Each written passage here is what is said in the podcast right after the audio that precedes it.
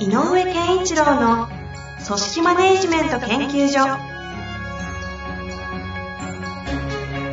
組織が一体となりゴールを達成する究極の快感。上場企業から中小企業まで延べ200社以上の支援を行った井上健一郎が組織人に関するあらゆる問題を分かりやすく解説します。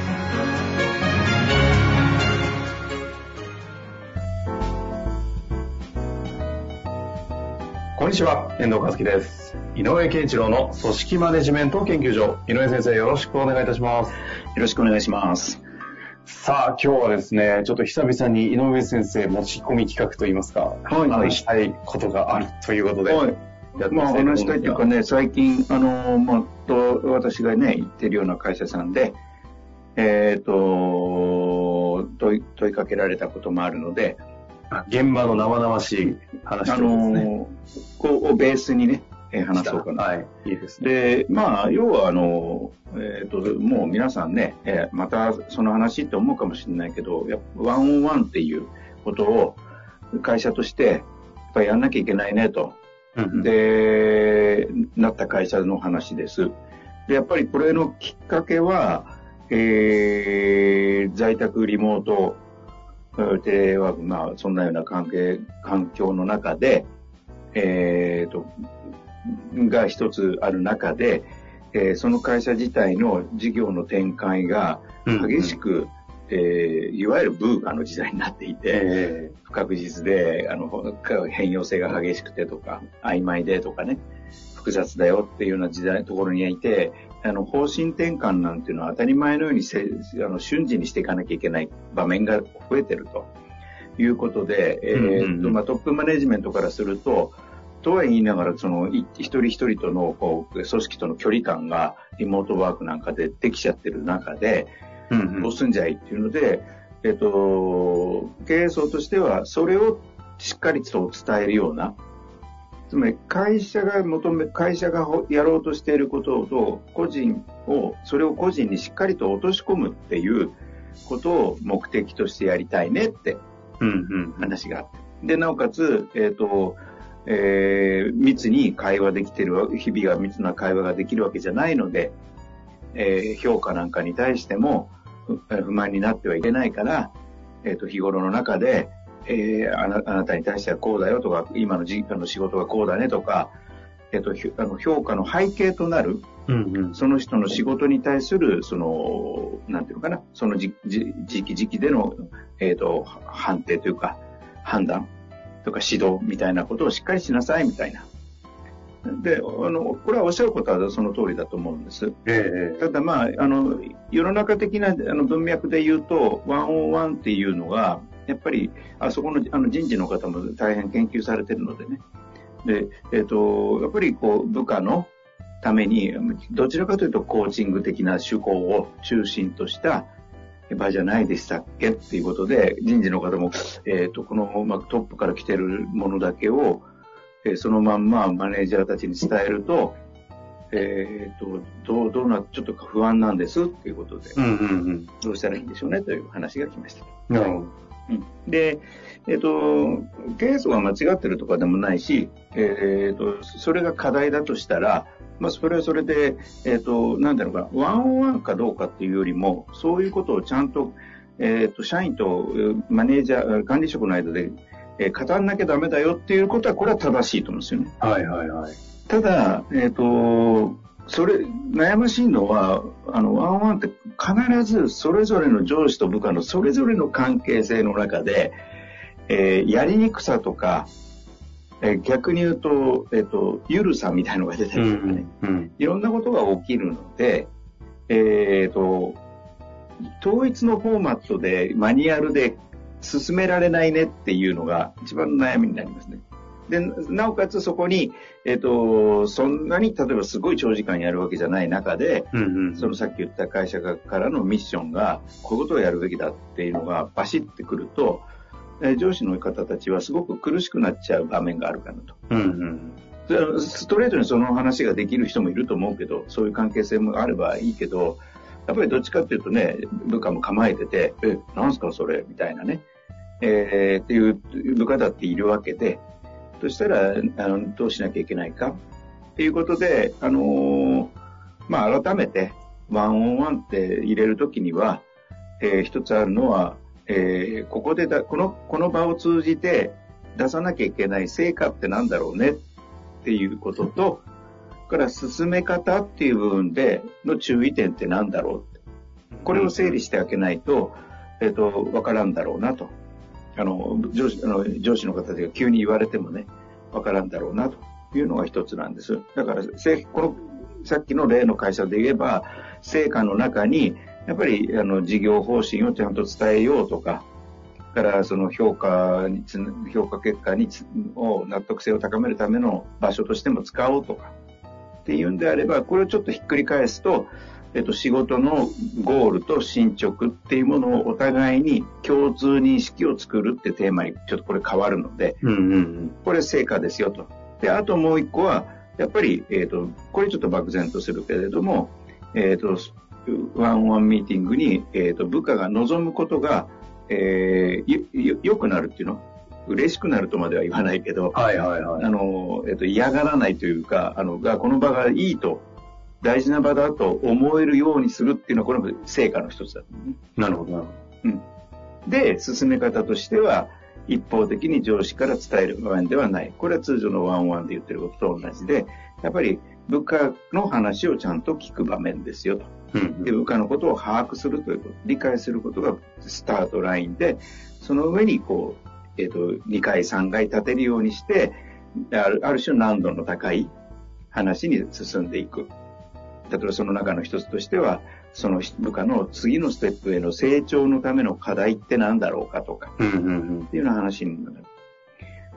ね、こんな成長のための課題って何だろうかっていう話をすると、やっぱり、えー、どどういうふうになりたいかっていうのがこう設定できている人とできてない人では、これだって話の難易度がもうガラッと変わっちゃうので、はいはい、どうなりたいかなんてイメージないんですっていう人とね、いや、いや、でもどうなりたいかあるだろうなんていう会話をしなきゃいけない上司とでは、これは間は難しいので。なるほど。だからそういうふうにこういくつか結果はあるんだけど、この全てが一回のミーティングの中で、えっ、ー、と、たどり着こうとするものではないっていうことが大前提で、うんうん、かつ導入の時期にやんなきゃいけない一番のテーマは、えっ、ー、と、この、これ、ワンオンワンミーティングが習慣化されることと、ちゃんと定着するっていうことが一番のテーマ。なるほど。だから、あえて、えっ、ー、と、トップマネジメントからそういうのは来てるけれども、最初の導入として、無視しろっていうわけじゃないけど、それが今言った定着させるとか習慣化するとかコミュニケーションを図るとかっていうことにふさわしくない場合はよ部下との関係の中では最初にそれからスタートするしなくてもいいよっていうふうに、えっ、ー、と、個別にね、個別案件として、えっ、ー、と、アドバイスしてあげないといけないねっていう話を、あの、まあ、人事の方とはしているって感じなのかな。うんうんうん。まあ、あのー、なので、やっぱりこう、ワンワンっていう一つのことを取ったとしても、やっぱそこに求められる、やっぱり一対一での定期的にちゃんと面談ができるんだとしたら、えそこで何を生みたいかということは、会社だって経営層だって期待することはあるし、部下だってあるし、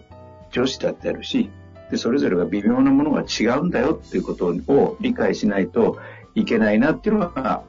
改めてだけど、非常に痛感したところうんで、まあ、最終的にこの会社で言うと、何をすることになったかっていうと、なので、えっ、ー、と、部長さんと課長さんのワンオンワンからスタートする。つまり、一般社員の方と向き合う課長さんが、いきなりお前やれっていうんじゃなくて、体感しましょうと。うんうんうん、で、部長さんとかと課長さんとかでワンオンワンをやって、あ、こういうところは嫌だなでも含めてで、こういうとこがいいなでもいい。もうとにかくそういうことを体感して、課長さん、一般の社員と向き合う課長さん自身が、自分が受ける立場で、で、体験、体感を持って次に行きましょうっていう話に今なってるんだけど。あの、この話のそもそもの根本的なところの課題の疑問なんですけど。はいはい。なんか、ものすごい、こう、ワンオンワンというものに対して、なんかこう、いろんな抵抗とかがある想定で話すししていると思うんですけど、はい。なんか、なぜそれがなるのかとか、なぜそ、ど、何が起きてるのかがよくわからない感じがしていて。これはわかんないです。世代なのか、環境なのかわかりませんけど、ワンオンワンなんてなくても、ワンオンワン的なものって当たり前に必要って、なんか人であればみんな、特になんか、海外の機能としてワンオンワンが取り入れられたのはわかるんですけど、まあ、ある種ちょっと偏見も強く、日本人の人たちからしたら、ワンオンワンなんてなくてもコミュニケーションの話だろっていうのって結構、スッと入ってくるのが、ワンオンワンのなんかい言ってることな気がするので、はい。なぜワンオンワンっていう制度が入ってきたときに、そんなにもみんなが、こう、みんなその会社さんなのかな、身構えるかがちょっとよ、何が起きてるんだろうっていうのが疑問なんですけど。あのえっ、と、ある意味、悪い意味ではなくて、え現場に委ねて、やっぱり、あの、すごく最小単位の目的、部下のための時間で、部下がより成長するための支援の場なんだよっていうことに徹底できていれば、ある意味ではそんなに難しくないのかもしれない。でも、うその個別の面談っていうところに多機能なものを入れるとなると、さっきからより上司と部下の関係性だっていろいろあるから、うんうん。そこまで突っ込んで話せないとか、変な話よ。仕事の話になると必ず嫌な顔するんだよ、部下がとかね。あそういう関係性だってあるじゃないあ、そうですね。まあそうか。うんだから、変な話、えーテーマが多岐にわたったりすると、日頃の関係性が露呈しちゃうのよ。なるほど。うん、それの、への、あの、不安だと。恐れ。だから本当に普通にナチュラルにそういう関係を作れてる人からしたら、ああ、はいわかりました、みたいな話ですよね。そうそう。そう。あじゃあ今日も話そうかって話せちゃう。なので、まあでも現実的に導入をするとある程度の会社だとそういうことが起きるんですね。だからやっぱりあの在宅でいろんなもののマネジメントのことのテーマが逆に今までこう、えっと、言われていたけど実際にはあのかた、えっと、なんだろうやってなかったようなこともやんなきゃいけないっていうのが露呈したようにうんうん。上司と部下のコミュニケーションを深めるっていうテーマなのでよりコミュニケーションが深くない人とのコミュニケーションを取るということに対する恐れが大きくなっちゃうと。あで、そこに会社からこれをや、これは命題だって言うともっと怖くなっちゃあ、そういうこう。うん。とか。長く話したけど、そういう話なんです。うん。なるほどですね。まあまあ、だから、あの、えっとどちらかというと、えっと、スタート段階の半年間ぐらいは、あまり、えっと、なんだろう、マストな、えー成果を求めるというよりは、それぞれのコミュニケーションのありか、ありようを一段深めろみたいなぐらいでやってあげないといけないなって、うんうんうん。あのつくづく思ったなって感じ。ワンオンワンは何が目的なんですか？あやっぱりあのコミュニケーションだけど、えっと人材開発ですよ。うん。つまり人をより早く育ててあげる。企業からするとより戦力化が早い。だから、え次に何をやるといいよっていうか、その人の能力とがどこで、この人の何を使うことがこの会社としては一番いいのかが、より明確になることが一番大事。あで、それが、えっ、と、一人一人の能力の幅が広がること、深まること、高まること、みたいな、面総面積が増えること。まあ、ということが、なんか一つの命題なんだっていうことを、に一回立ち返ると、なんかそのワンオンワンっていうのがなんかこうややこしいものっていうふうになるのははいなんかちょっと、ね、もったいないなって感じはしそますね。うですね。なんで今日、今日あえてね、えっ、と、私もワンオンワン進めてる方なので、うんうんまあお勧めしている方なので、やっぱりこうね、えっ、と、そういう話題が出て、あの、うん、なるほど、やっぱり実感としてそういうのがあるんだなって。うーん、いやでもそのね、あるということは多分他にも、1N じゃなく多多数の N の話だと思いますので、ぜひね、参考にしていただきたいですね。そうですね。で、改めてね、それで気づくことがあれば、あの、ご質問いただいて、ですよね。はいご本人じゃなくても自分たちの周りの人たちがそういうことになってるっていうのはありえますしね、ちょっと、はいぜひシェアしていただきたいと思います。はい。というわけで井上先生、ありがとうございました。ありがとうございました。